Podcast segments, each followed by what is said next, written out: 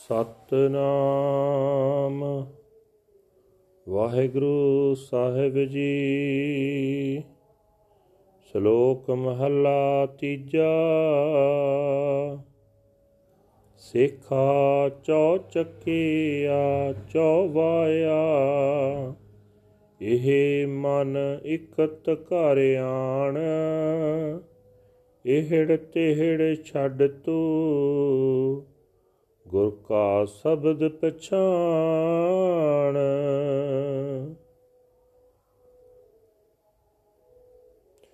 ਸਤਗੁਰ ਅੱਗੇ ਟਹਿ ਪਉ, ਸਭ ਕਿਛ ਜਾਣੈ ਜਾਣ। ਆਸਾ ਮਨ ਸਾਜ ਲਾਏ ਤੂੰ ਹੋਏ ਰਹੋ ਮਹਿਮਾਨ।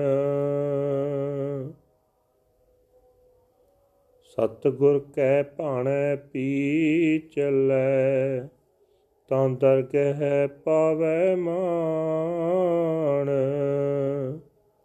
ਨਾਨਕ ਜੇ ਨਾਮ ਨਾ ਚੇਤਨੀ ਤਿੰਨ ਤਿਗ ਪੈਨਣ ਤਿਗ ਖਾਣ, ਮਹਲਾ ਤੀਜਾ।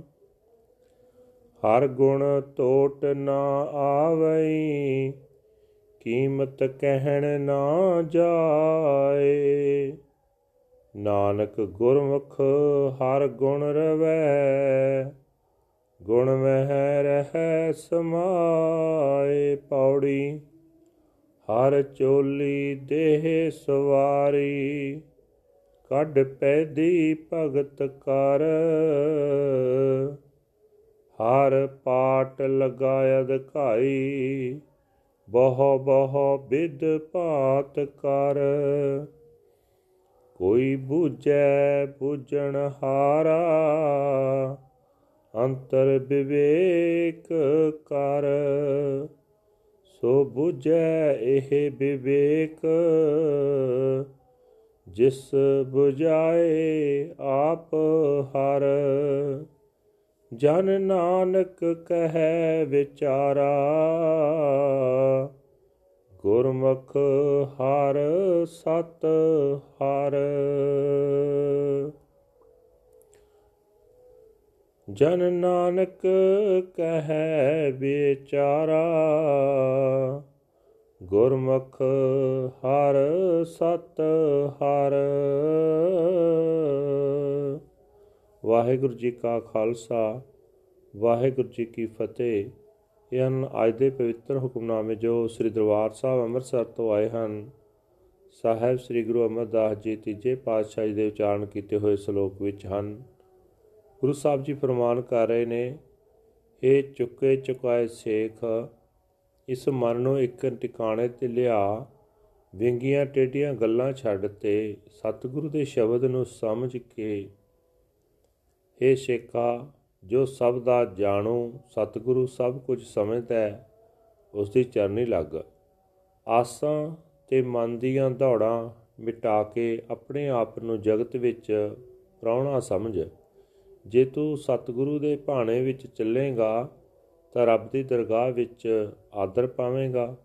हे ਨਾਨਕ, ਜੋ ਮਨੁੱਖ ਨਾਮ ਨਹੀਂ ਸਿਮਰਦੇ, ਉਹਨਾਂ ਦਾ ਚੰਗਾ ਖਾਣਾ ਤੇ ਚੰਗਾ ਪਹਿਨਣਾ ਫਟਕਾਰ ਯੋਗ ਹੈ।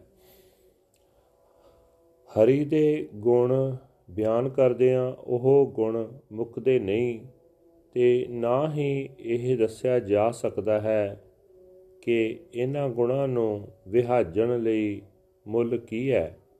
ਪਰ ਹੈ ਨਾਨਕ, ਗੁਰਮੁਖ ਜਿਉੜੇ ਹਰੀ ਦੇ ਗੁਣ ਗਾਉਂਦੇ ਹਨ। ਜਿਹੜਾ ਮਨੁੱਖ ਪ੍ਰਭੂ ਦੇ ਗੁਣ ਗਾਉਂਦਾ ਹੈ, ਉਹ ਗੁਣਾਂ ਵਿੱਚ ਲੀਨ ਹੋਇਆ ਰਹਿੰਦਾ ਹੈ।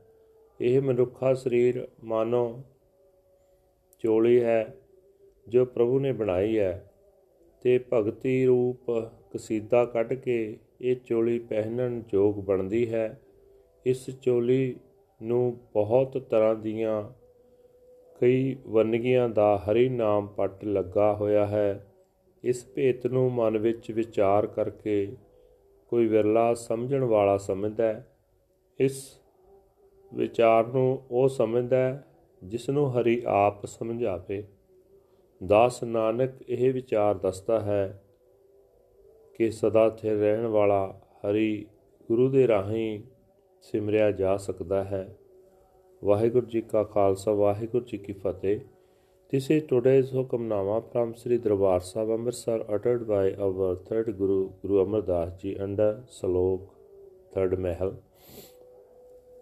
Guru Sahib Ji say that, O Sheikh, you wander in the four directions blown by the four winds. Bring your mind back to the home of the one Lord. Renounce your petty arguments and realize the word of the Guru's Shabad. Bow in humble respect before the true Guru. He is the knower who knows everything. Burn away your hopes and desires and live like a guest in this world. If you walk in harmony with the true Guru's will, then you shall be honored in the court of the Lord. O Nanak, those who do not contemplate the name, the name of the Lord, cursed are their clothes, and cursed is their food. Third Mal. There is no end to the Lord's glorious praises. His worth cannot be described. O Nanak, the Gurmukhs chant the glorious praises of the Lord. They are absorbed in His glorious virtues. Body. The Lord has adorned the coat of the body. He has embroidered it with a devotional worship. The Lord has woven His silk into it in so many ways and fashions. How rare is that man of understanding who understands and deliberates within. He alone understands these deliberations, whom the Lord Himself inspires to understand.